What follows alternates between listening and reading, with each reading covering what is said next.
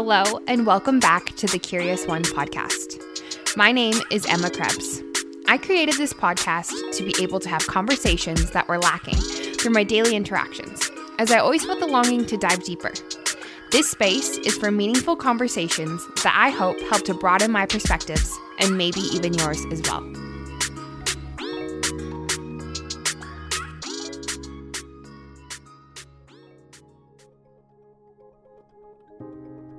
Hello, and welcome back to a brand new episode of the Curious One podcast. Today's guest is actually someone I knew in real life before having her on my podcast. I've known Kenzie Vollrath for over six years now, and I finally brought her onto the show to chat about her business, Vol One Vintage. Vol One is an online store where you can find vintage and pre loved clothing, accessories, and homeware. Vol One is passionate about sustainability and the slow fashion movement. During our conversation, Kenzie shed light onto the horrors of fast fashion. She shared the inspiration behind Vol One, some of the biggest challenges she has faced in her business, the community that she has found herself embedded in here on social media, and honestly, so much more. This was a super fun and informative episode, and it is always a treat when I can bring my friends onto the show. All right, rise with me, my friends, and let's jump into the episode. May you be inspired, may you be curious, and may you learn more about yourself as we learn about others. Enjoy. Well, I'm honestly so excited for this episode. I have my beautiful friend, beautiful friend. I already messed up Ken's, so there we go. Kenzie Vollrath, um, from. Wow, I'm just gonna restart. Ken's. Anyways, fuck, okay. I fucked it up. This is a great start. This is a great start. Anyways, so cut to. I'm so excited for this episode. I have my good friend Kenzie Vollrath on the Curious One podcast today. So welcome, Kenzie. Hi, thank you so much for having me, Emma. I'm so excited to be here doing this with you. Oh, who who would have thunk in grade 11 bio when we didn't talk to each other and that we would have been here 6 years later. Yeah. I love it. I love it. Um Kenzie, you run Vol One Vintage. So, for the listeners that may not know who you are and may not know what that is, are you able to explain a bit about what is Vol One Vintage? Yes, Vol One Vintage is an online or e-commerce um, secondhand and vintage store where I curate collections that I go thrift and have had friends donate me stuff. Um, I basically just try and find like cool wearable pieces for you guys um, for you to shop online. Yeah. And it's so freaking cool. Like she's also, if people aren't watching right now, she's in her like HQ and she has all of her clothes behind her and it's just so aesthetic. I love it. Um, so this brand, like when did it start officially? Um, it kind of been like in the works, the back end of it mm-hmm. since I would say like end of May. Um, I ended up moving back to Calgary in March, thanks to COVID. I was living in mm-hmm. Vancouver um, and I was working there after graduating from school for fashion marketing. And yeah, so I kind of, you know, needed something to fill my time. Um, I wanted to have a purpose behind it to get people engaged and kind of start that conversation online um, towards the slow fashion movement and really promoting that so I kind of been, you know, like searching for inspiration on Instagram. I had already followed some like really good thrifters and cool accounts in Calgary. And I was like, you know what? I think this is it. Like, I think this is what I want to do. And I just kind of started like building the back end of it, which was me when thrift stores finally opened in Alberta. yeah. um, which was, I want to say like June maybe, or like the end of May. Um, then I started like curating my first collection. Um, and I didn't really have like any direction at that time.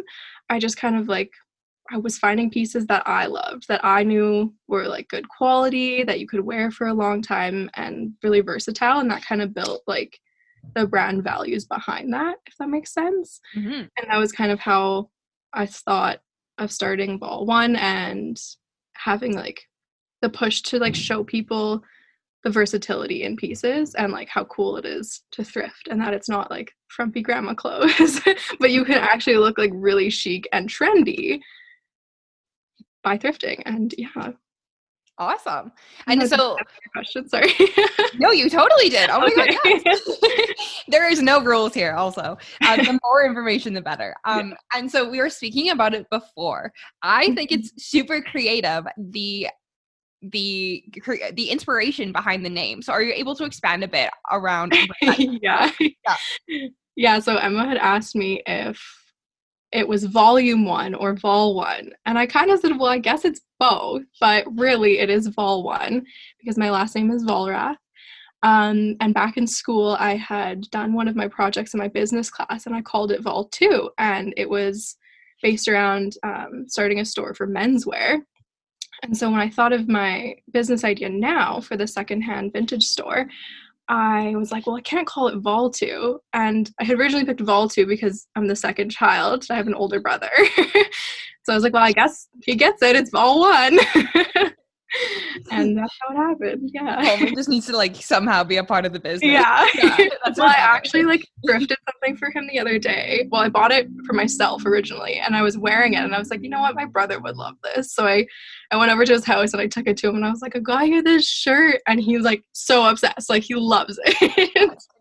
It's the best. You need to post it on the Instagram then. And like, did you wrap it in all your packaging and everything? No, I didn't. That's the worst part. Like, I just literally handed it to him. I was like, here, it's from Vol One. it's in like a Safeway bag. yeah. Like, there you go. there might be some like produce in there too. I don't know. Yeah. Um, so you've always been involved in like the fashion industry and had a super big passion for it, right? Like that's like for people that don't know, I made a reference to us knowing each other in high school which we attended the same high school, but we never, ever, ever crossed paths. I also was like, I had no friends in high school. I had my two friends that I'd run around with, and like that was it. Um, Ken's was too cool for me. But then we both, we both started working um, once we graduated high school at the same like clothing store, I guess you would call it. Mm-hmm. And um, we like really obviously hit it off, and our friendships just blossomed from there. So you've been in it it seems like from day one. So what did your journey into the fashion industry look like? Yeah well for anyone who doesn't know my mom was a fashion studies teacher. Pretty much yeah the majority of my life. Um, she was teaching grade seven to nine here in calgary. Um, fashion studies well it's i guess it's called foods and fashion. So there's the foods like old school term is like home ec yeah. right? So um, you have like half the semester was cooking and then the other half you learn to sew. And so like she had been my inspiration like from day one. I always wanted to, like i didn't want to teach but i always wanted to do something fashion wise like all growing up i would make like i'd cut out of her fabric and make outfits for my barbies. Like oh like God. hand sew them when i was like 12 where i would make like paper cutouts and like have like little like croquis which is like a I don't know how to explain it. It's like a like just like a drawing of a person basically, and okay. you like you draw the clothes on top of it. So okay. yeah, I don't know how to explain that. I'm with um, you. Yeah. So then, yeah, she was my main inspiration growing up, um, and I was just always like surrounded by like fabrics and clothing and magazines, stuff that she was using to teach, and it kind of just like really like stuck with me that I wanted to like be in that industry. Um, and then I yeah, I have worked retail for God knows how long. it's all a blur now. Probably close to six years, I want to say, on and off. Um, and then I ended up going to school in Vancouver for fashion marketing and finishing my degree there. Was out of that and was again working retail. But yeah, and that's kind of how I've landed here. okay, this this might be a dumb question, but like, can you expand further on like what specifically is fashion marketing? Wow. Okay. Um sorry, not, not what I tossed in, but like I'm no, like, okay. what is it? I don't know. Um in like technical terms, it's yeah. having the right product at the right place, selling to the right person for the right promotion. okay. Okay, okay. Right? And that's what they like like the underlying like quote, I guess. Mm-hmm. Um, the program itself, we learned everything from costuming for TV and film, textiles, product development, business management, um, entrepreneurship. We had a buying class, wholesale, um, fashion merchandising, visual merchandising. It kind of covered everything, which was mm-hmm. amazing. Um, I did wish that some of it was like a deeper dive into certain um, topics, but mm-hmm. that's why like they kind of give you such a wide range. It's because then like if there's something that you really liked, like say you were really interested in buying or in wholesaling, then you can like pursue that further as your career. But mm-hmm. it kind of like gave you like a little scope into each like industry within the industry because there's yeah. so much. Like oh. even had like fashion show production and styling. Like oh it was crazy. And there was like jobs I didn't even think existed. yeah. Yeah. That is crazy. And it would have been like yeah, it makes sense. It would have been so like broad because there's just as you said, like so many different avenues you could go down. Like look what look what avenue you're going down. Like this wasn't even a thing years ago, you know? Yeah. So it's awesome. And it's crazy to see too, like how much of that education that I use today. Like we had, I had two courses, um, digital marketing and social media marketing, and those have been like a huge player for me with Vol One Vintage because that's basically what it is, right? Yeah. Yeah. Uh-huh, awesome. And like for people that don't know, your photos are insane. Like oh, you like you take them all yourself, don't you? I do. Um, my brother was so gracious to loan me his camera and his wife's ring light, which is sitting behind me right now. and I've I've held on to them since the summer. Yeah. I think it would turn into a permanent loan. yeah. You'll like just start paying them fees or something yeah, or like yeah. a percentage of your income and stuff like that. Yeah. They're they're awesome Kens. Like honestly, they look like Ooh, yeah. Everything is self timer. I set it. I run in front. I pose. I take it. Probably That's about fun. like I don't know, like ten takes on an item to get like two to three good photos to use. And yeah. At least 10, I could imagine. There's probably an easier way. Like I could get a clicker, but that just seems like it's like too easy, you know? And then I, it's so crazy to say that I was watching this thing the other day and they were like, oh yeah, in every photo nowadays on Instagram, you're gonna see like the girl's hand is like missing or something. Yeah. She's like trying to hide it. So then I was like, yeah, I was like, oh wow, I never even thought of that. But I guess you can get some wireless ones. I have one, but I don't I don't even know how to work it. So mm-hmm. I just stick with I'm the same. Like yeah. press it, run. like, yeah, you get pretty creative. I always like think I like um I live in an apartment and there's like this house of I call it the boy band across the street. And I'm mm-hmm. always like, I hope the boy band's not watching me right now. Like I call them the boy band for many reasons, but nothing but love for them. But anyways, I just am always like, I hope no one's watching what I'm doing right now because they're probably like, what the hell goes on in that apartment? Mm-hmm. But, you know, it's what it is. um, okay, so you worked in retail and you worked in like a few different places. Mm-hmm. So what did your like what made you aware of slow fashion and what did your transition into more slow fashion what did that look like? Yeah, I'm going to be completely honest that I really had no idea how bad the backside of the fashion industry is until I was in my education and they talked about it a lot. And it kind of really like as you would say, made me curious. and I wanted to look into that more because I was like, what do you mean there's people who are getting paid $3 a day? What do you mean there's people who don't have labor laws and who are working 16 hours a day with their child laying on the floor next to them? I was like, what? And one of my teachers in my fashion merchandising course said, she was like, go watch this documentary on Netflix. And it's called The True Cost and basically, what it highlights is garment workers in Bangladesh, India, and Cambodia specifically, and the collapse of Rana Plaza, which was in Bangladesh in 2013. And watching this documentary, I was in tears at the end of it. And it just like hit me. And I was like, I can't believe I had no idea this was going on. And I was like, if I didn't know, there's so many other people who probably didn't know or still don't. And it kind of made me just explore that topic more and just really be conscious of where I was purchasing from and the brands I was giving my money to, and essentially where that money was going or wasn't going. And no one's perfect. I still shop at my favorite retailers now and then, but I try my hardest to look for those pieces like sustainably first, whether it's from a sustainable fashion brand or it's secondhand. Facebook Marketplace, great place to find your favorite retailers for less.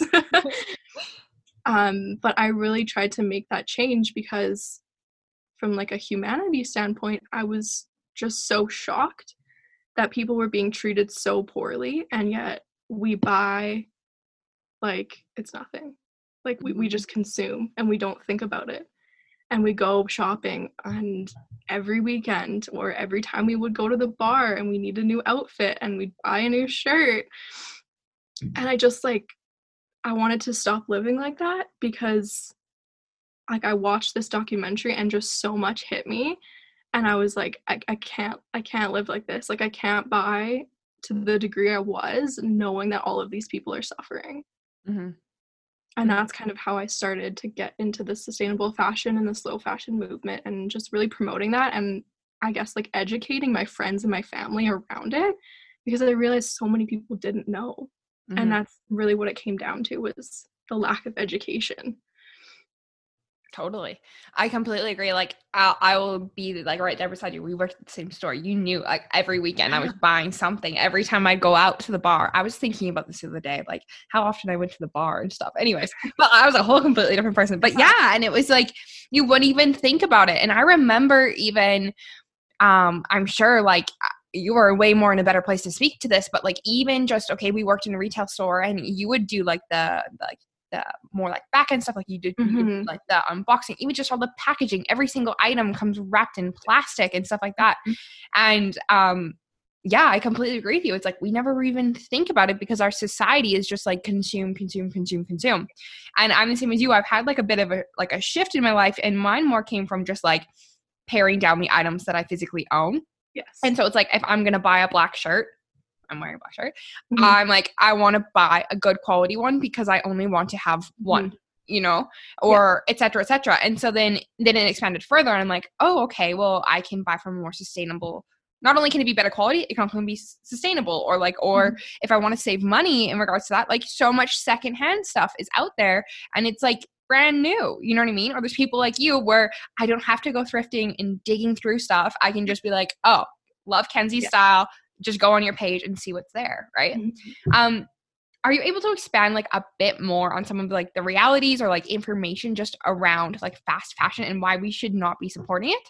Yes. Yep. Bear with me. I have Of notes. course. I want the notes. I love it. Um, so yeah, there's been like a few sources and articles that I've been getting most of my information off of. So I'll just first say what those are. Um, yeah. One, the documentary on Netflix called The True Cost. If you haven't seen it already, I strongly encourage you to go watch it because it will really change your mindset on your consumption overall.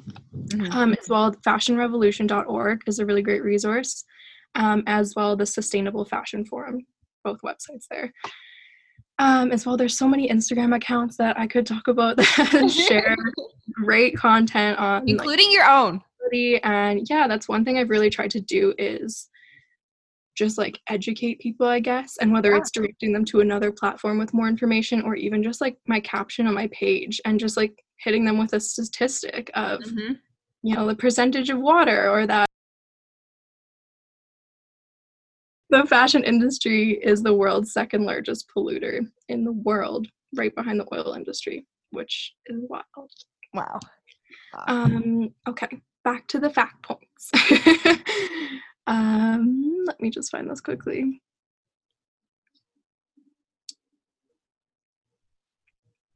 Okay, sorry.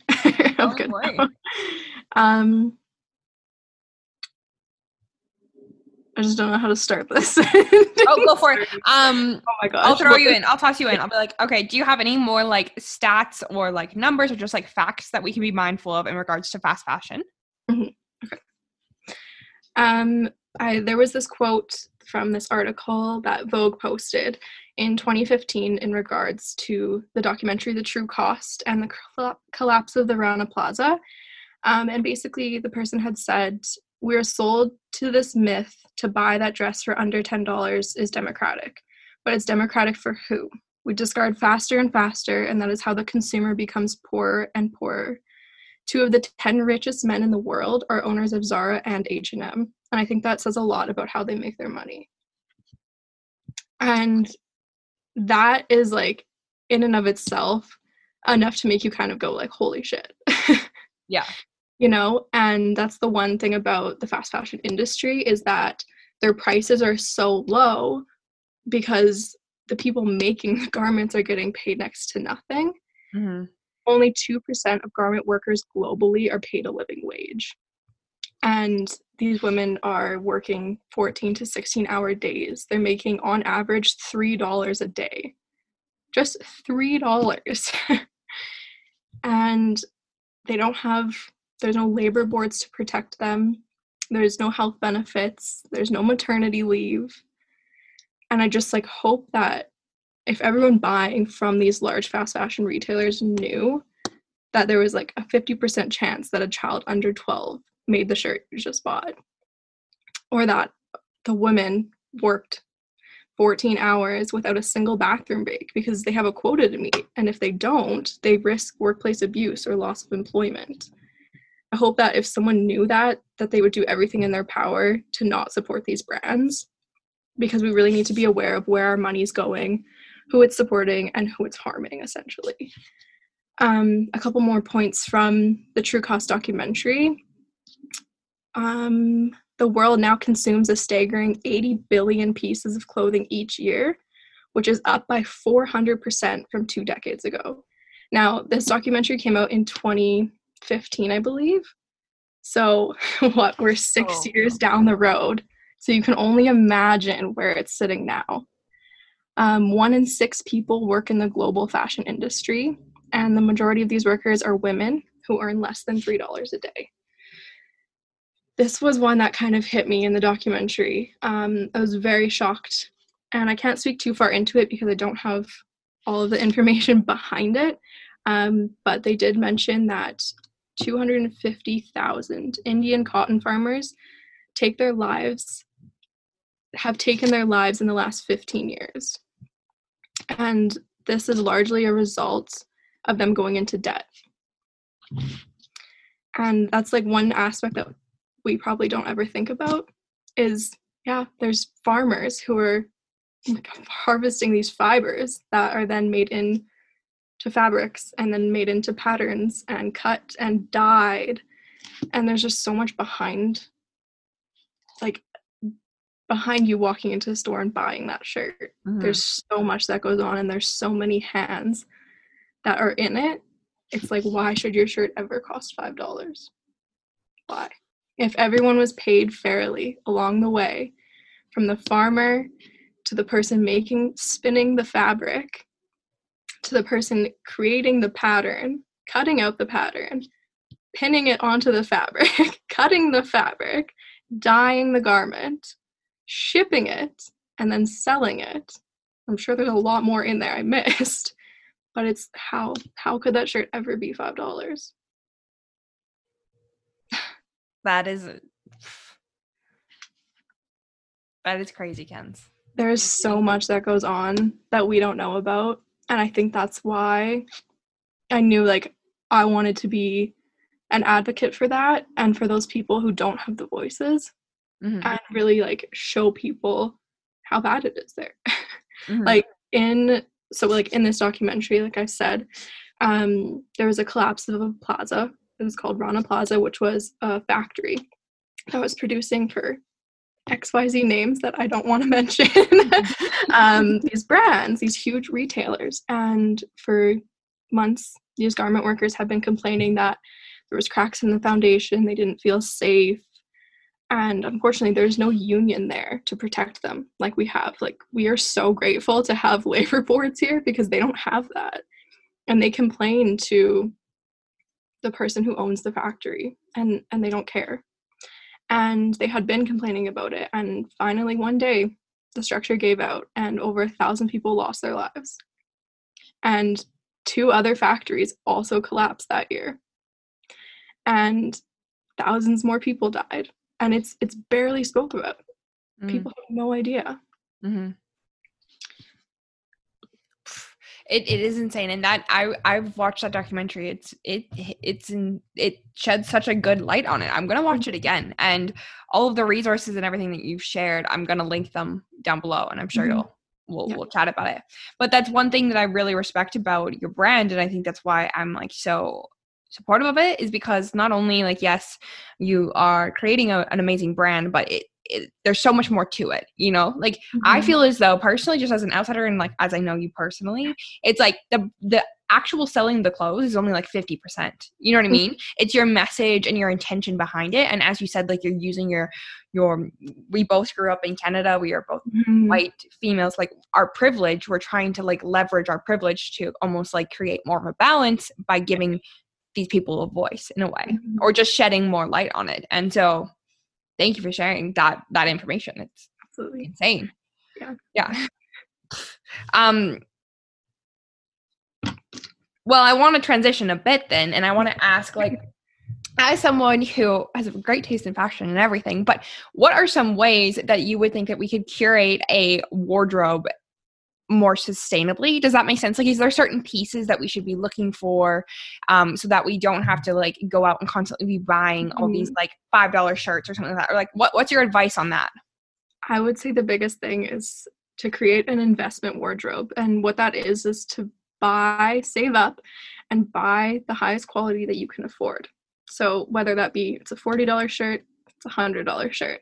Whatever you can afford in that time Mm-hmm. It's it's more expensive, the quality is more likely to be lasting you for a long time and your clothes aren't going to look tired after a month. And that's what happens is that when you buy something that's inexpensive, it's made inexpensively and so it's not going to last. The seams are going to rip, it's going to pill, it's going to fall apart in the wash, it's going to shrink and you'll get maybe 2 to 3 wears out of it that's what they say the average wear is right now of a fast fashion garment is two to three wears and then you garbage and it gets thrown out, gets donated.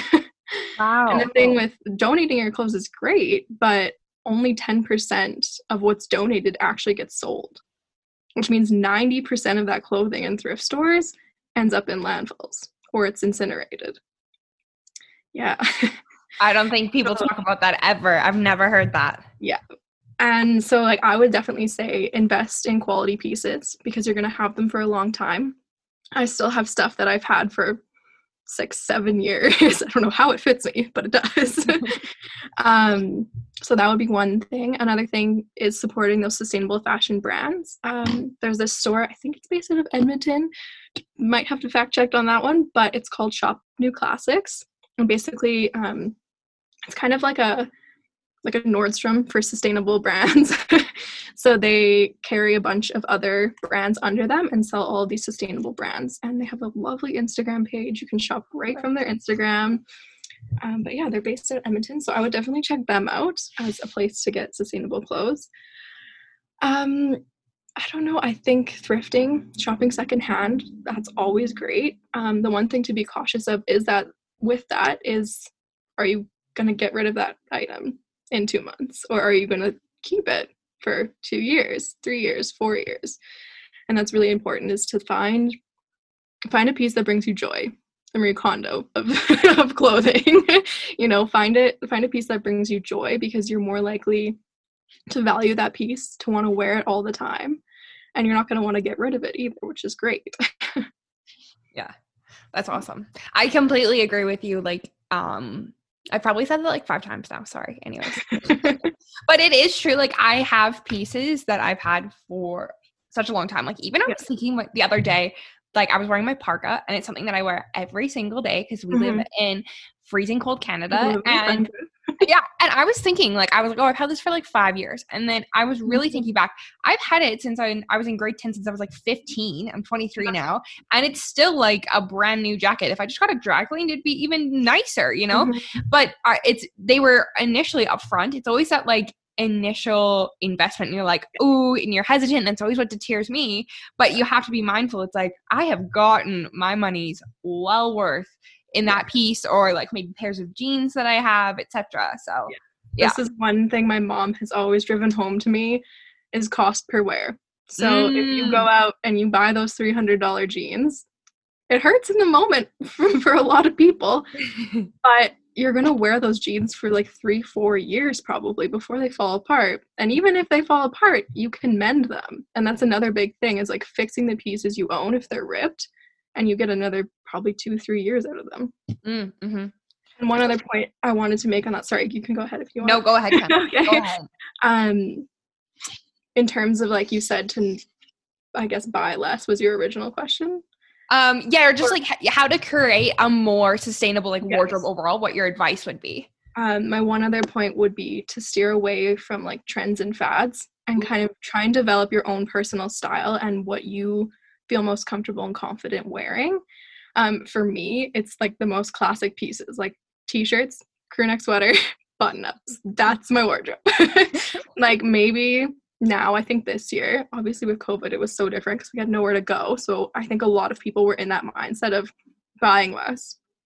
But I'll buy maybe like one or two pieces that are like a new print or the trendy neckline. You know, right now it's the square neckline everyone wants. But there's also ways to make pieces that you already own current by like adjusting the neckline, cutting it, mm. cropping your mm. t-shirt, you know, mm-hmm. cutting off the bottom of your jeans so you have a raw hem because that was a huge trend. So there's lots of ways, but I would say definitely like try and steer away from those trends if you can because mm-hmm. that's how those fast fashion retailers are so success- successful. And I hate to say that. I hate to say they're successful, but they are.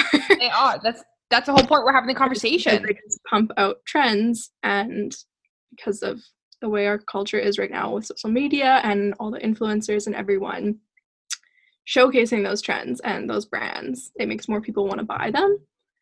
So i would i would just push yourself to just shop for like timeless classic pieces that are never going to go out of style that you can have forever. You'll always look chic.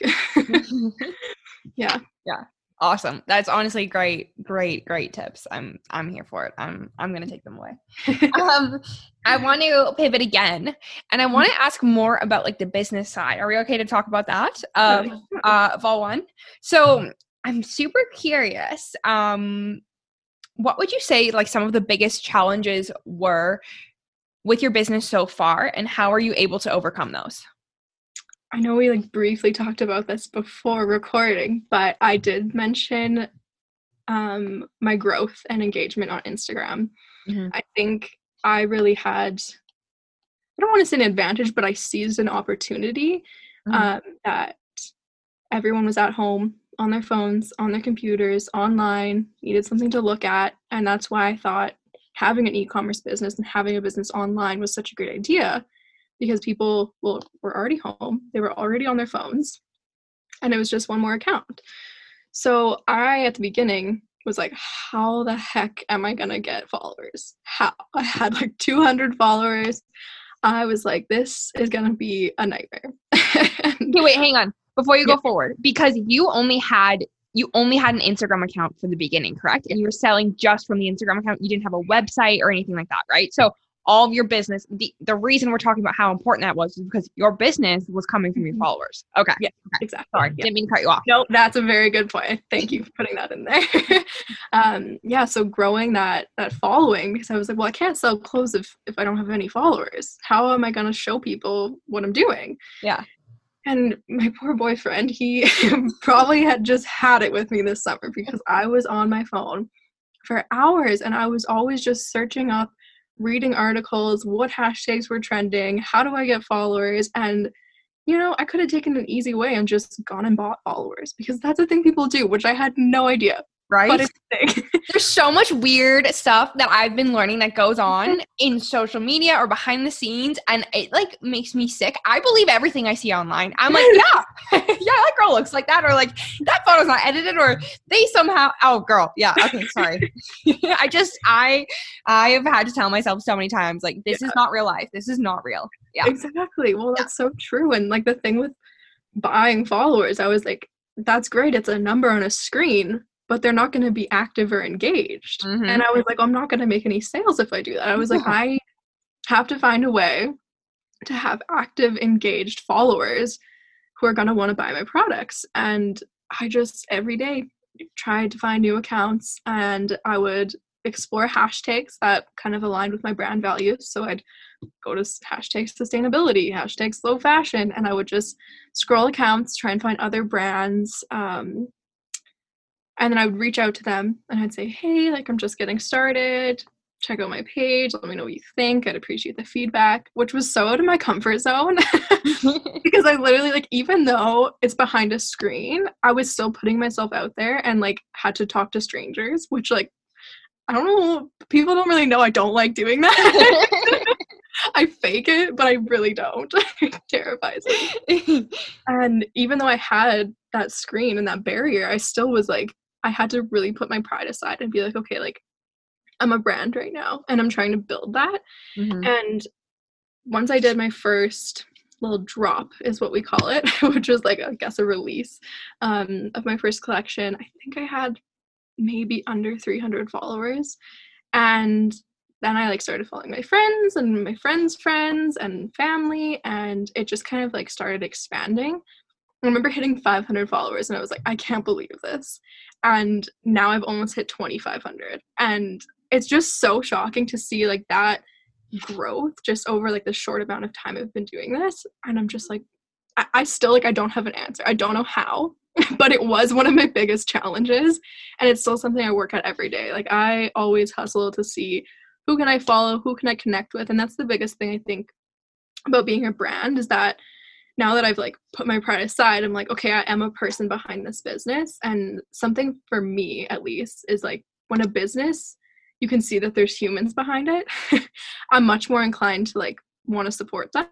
And that was just my personal standpoint. And so I said, okay, well, I want to be that business to other people. I want them to engage with me. I want them to comment on my my posts. I want to have conversations through DM with people. I want them to ask me about pieces or garment care or just any topic they want to talk about. And so I just had to really start those conversations myself and I'd put out story polls that said, Does anyone want to chat? DM me. like stuff like that. And, and people would, which was so great. And it really helped build from there, I think. Yeah. Yeah, and it happened in such a short amount of time. And like you're like, oh, I don't know how it happened. Well, Ken's, I gotta say it's because being honest and what you're doing is amazing and people can see that, you know?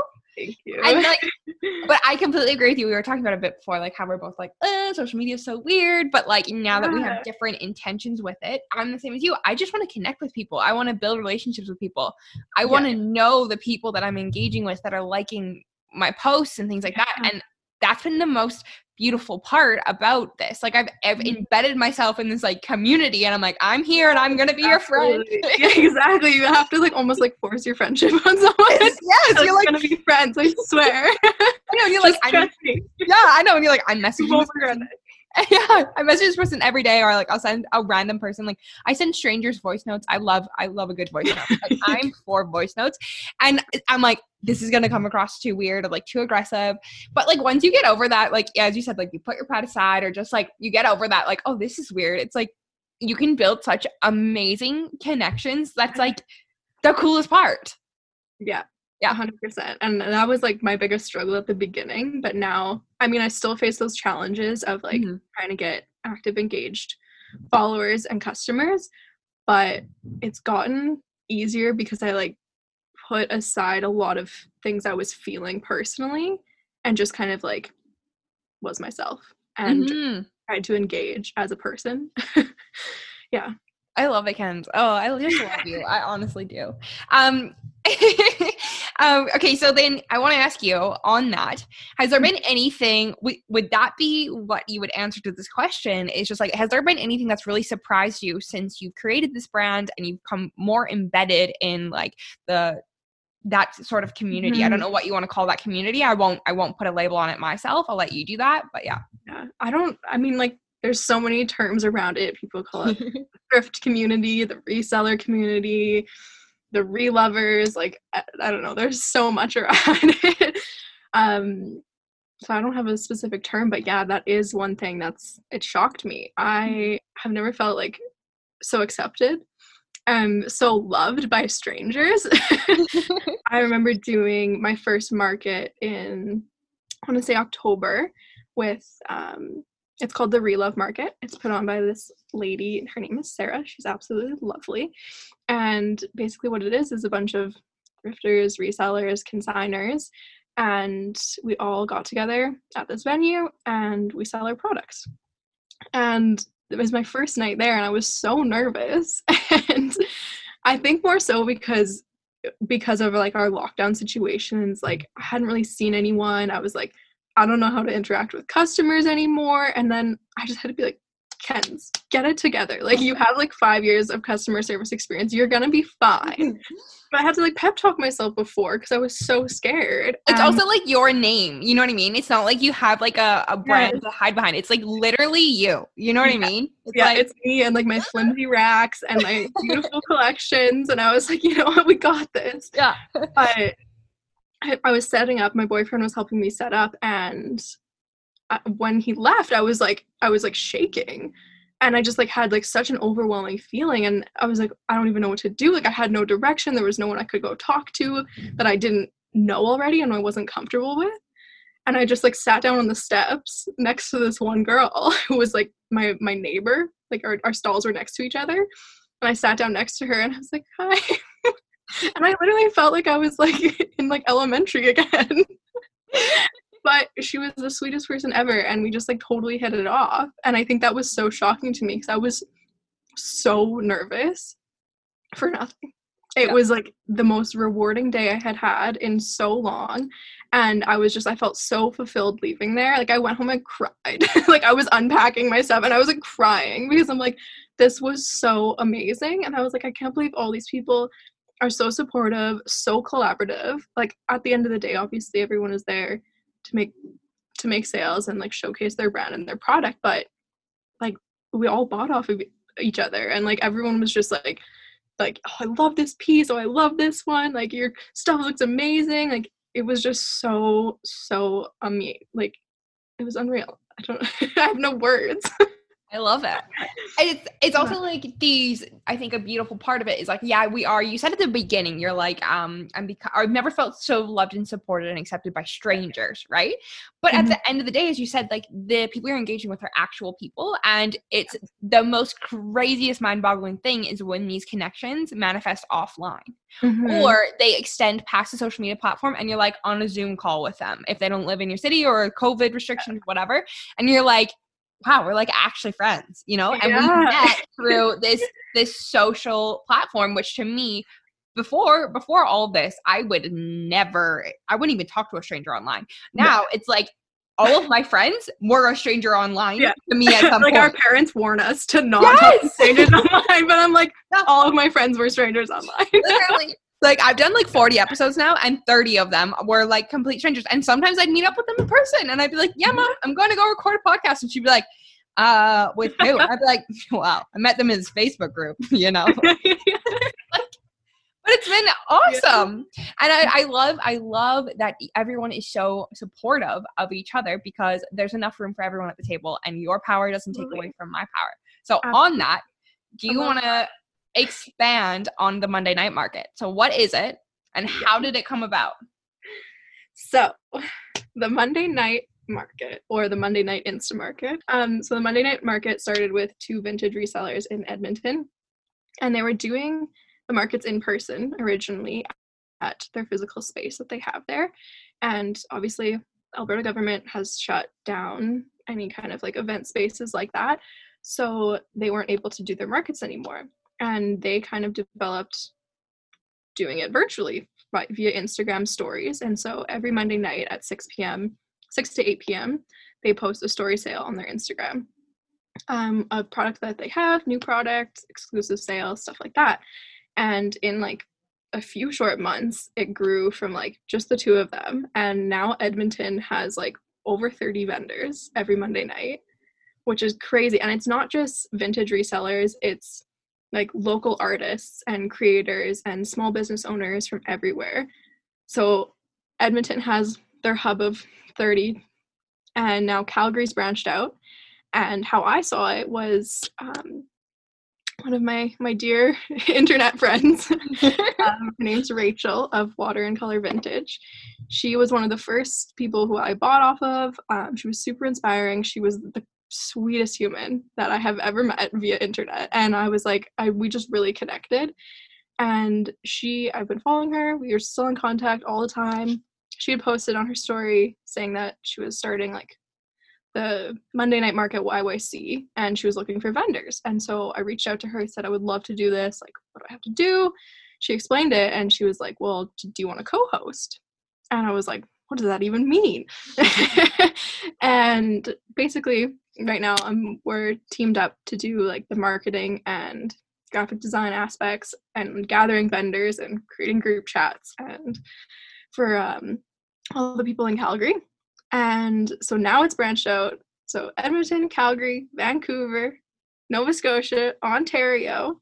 What? It's yeah. So the Edmonton girls have had people reach out from all of cities to them individually, and they're all kind of starting their own branches right now, which is incredible. So like soon to be in a few weeks, there's probably going to be a hundred vendors across Canada participating in this. Yeah, and it's so great because we all hashtag Monday Night Market, Monday Night Insta Market. You can click on that and just explore like all the different accounts, all the creators, and you can shop. You can find new accounts to follow, connect with people. It's just like such a great way to bring that sense of community back because we lost that not being able to have our markets and like shop in person and hang out with each other mm-hmm. and yeah it's just been absolutely incredible the response we've received from people it's awesome. It's awesome. So if, if you're looking to buy something, go Monday nights. Monday night is the night to, to do your shopping. Yes. Um, and one other thing I want to say, like, um, I, I don't know why I just felt like a download to talk about this is, um, you've shared about it and I've shared about it myself and I know a lot of so many people share about it but I think it's a super important thing to highlight is in regards to like sm- supporting small or local businesses ways you can do it or because you mentioned you can either shop or you can find new accounts to follow and support mm-hmm. and engage with. I think that's a huge portion a huge thing because like there's that thing that always goes around it's like talking about how other ways that you can support local mm-hmm. businesses beyond monetary. You know what i mean? absolutely. I think important. Yeah you have a better a better platform to, to speak on that. Do you want to yeah. explain a bit about that? Well i just think yeah for small businesses especially ones that are their business is based on Instagram, mm-hmm. it's super important to have that engagement with them because of the way the algorithm is right now. So many businesses are are hidden and you don't see their accounts and you can't engage with them. And so even just like a like, a comment, if you save their post and you never go look at it again, that it'll boost their engagement and it'll put them up to the top of the roster a couple steps. And that way more people can find them and they're more likely to have success through that because I know a lot of people are in the position right now to be shopping every week or even once a month on things that aren't necessities. So, especially like having from a clothing business, it's like I don't want to push that you have to buy clothing to support us. You can do it by just following our account or visiting the website or engaging with a post. Like there's so many other ways to go about it than like you said just monetary aspects. Yeah. Mm-hmm. Or even like sharing it with someone that yeah. you're like, oh, I friends. Yeah. And, and maybe they have a better financial um, foundation than you do, or wh- whatever the reason is. Um, yeah. There was something else I wanted to ask that. Oh, even like this is something so small, but people I think don't know it. I, I, I honestly I know nothing about the algorithm and like Instagram. I'm trying to learn more, but um, even like once you get to what is it, a thousand followers, you can do the swipe up feature and yeah. like right? And you're yeah. probably like listening to this and you're like what the hell? Who cares about that emma but if you are a business and you are selling a product or whatever it is or say you you have a podcast and you want the swipe up feature is so helpful because i think personally as a consumer or as like a follower if i have to click through multiple times it's like it's an obstacle and i'm like ah mm-hmm. oh, i don't really care. If i can swipe up it's so much easier to engage to consume to purchase whatever it's going to be. Yeah. Yeah. It's a really good um, point I want to ask you one final question before we we wrap up a little bit. Mm-hmm. So, what does the future look like for Vol One? I was asked this question the other day when I was doing my interview for YXH magazine, and I, I don't I don't have an answer. That's fine. Like I I, sh- I feel like I should. No, but the way I see it, things are changing so constantly right now with the pandemic with sustainable fashion as a whole, that industry developing and growing, that like I, I don't know. I take every day just as it is and hopefully something good comes from it whether it's growth for my business whether it's a sale whether it's a new follower or a message from a friend literally anything um, right now i'm just pushing to keep it growing, um, to keep bringing people cool new investment pieces for their hopefully sustainable wardrobe. um, yeah, I like I would love to say one day we'll have a physical store. Um, however, the way I see that, one thing we really talked about in school was the death of brick and mortar, mm-hmm. and that mm. so many businesses are turning to online only because the expenses are a lot lower, um, because rent is so high and utilities for your stores. Um, there's just a lot less areas to focus on if it's e-commerce there's still a lot don't get me wrong mm-hmm, mm-hmm. but it's just one less um, egg in the basket so yeah because you would definitely have both as well. You're not just going to have a physical store. You also yeah. have to do the online. Yeah. Um, I think that's a totally valid thing though. Is like it's it's almost like you're this wave, and like you never even knew the Insta markets existed before exactly. you even built the brand. So it's like it's exciting. I like that you don't know what it's like. I don't want to know what the future holds because it's going to be yeah, things. Like, that, I'm just going with it. yeah, it's things you probably don't even know existed, things that might not even actually exist yet, or mm-hmm. whatever it's going to be. It's a person you don't know yet, or opportunity you never even saw um on the horizon. So like that's the beauty of life, I think. So yeah, yeah.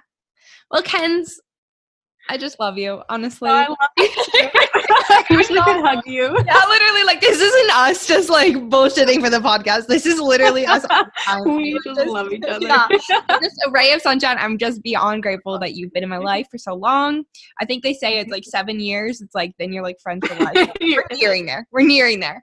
Um, but so since you are amazing and you're a ray of sunshine, if people want to connect with you, they want to look at your content, look at your items, everything like that. Where can they find you? Number one place is going to be Instagram. Um, it's at Vol One Vintage. And is it, the, wait, hang on. Is it the letter one or the, the number one? one? Okay, cool. Yeah. Um, and you'll find us there as well. We also have a website, which is vol1vintage.com. And recently been on TikTok. Still trying to figure that one out. So probably don't check that out first. but if you find your way there, I'm so sorry. Kenz, I gotta say, I forgot to tell you this. You inspired me. I created a TikTok yesterday. It's it, for people that have seen it. I apologize. It's so cringy. Cringy. It looks like I'm on the you know Full House when they do the intro. That's literally it. That's mine. But I start with when you did this. Yes. I loved it. I loved it. Uh, I'm going to hide for the next year. Uh, okay, I just gotta say though. Yes you inspired me because I was like, I'm not going to get a TikTok, but TikTok's like where it's at to like grow and things. Honestly, like it's not a millennial thing. Like I don't think we were wired to make TikTok. but yours, you post, you you made one. I don't know how you've only made one, right? At this I just time. posted one today, but it was short, so I don't oh, think I it. Yeah, watch it. I haven't been on my phone yet today. Um, but I mean, I have, anyways. But you inspired me because I'm not kidding. I'm not kidding because I was like, wow, you made a really tasteful and like elegant and like um authentic like it wasn't weird like i wasn't mm-hmm. uncomfortable watching it and it represented you and your brand so beautifully and i was like if Kenz can do it like in her own way then somehow i'm gonna figure it out anyway, i might take my no i won't take it down anyway. it was one of my goals for 2021 was to kind of like expand over different platforms yeah. again to boost my engagement. Like that's my ultimate goal yeah, right now 100%. for myself. Yeah. Because that was one challenge I faced and I'm still yeah, like I'm just trying to find new ways to do that. And so I was like, you know, I gotta get with the times. I need to get on TikTok. I gotta start making vids. but a part of me still battles with it. I don't want to do this. yeah. I'm just like filming myself as we were talking about earlier. Like, yeah, the, the boy bands, they're just, they're like, what the hell? Yeah. You just have to do it as if no one's watching. yeah. Yeah. I'll just close all my blinds. yeah.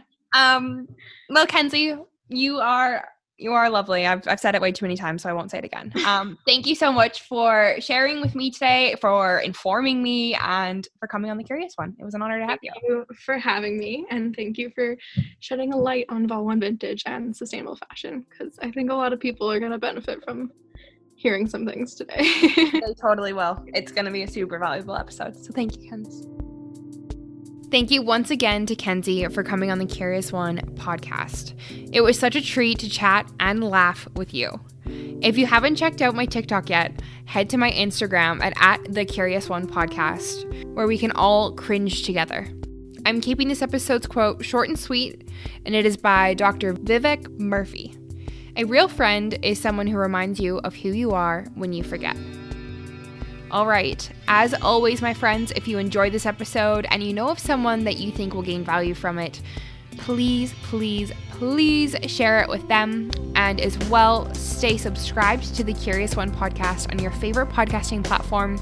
And while you are over there pressing the subscribe button, it would mean the world to me if you could rate and review the show. This helps me to get my message in front of more people and in turn may provide opportunities that allow me to interview guests that you want to listen to.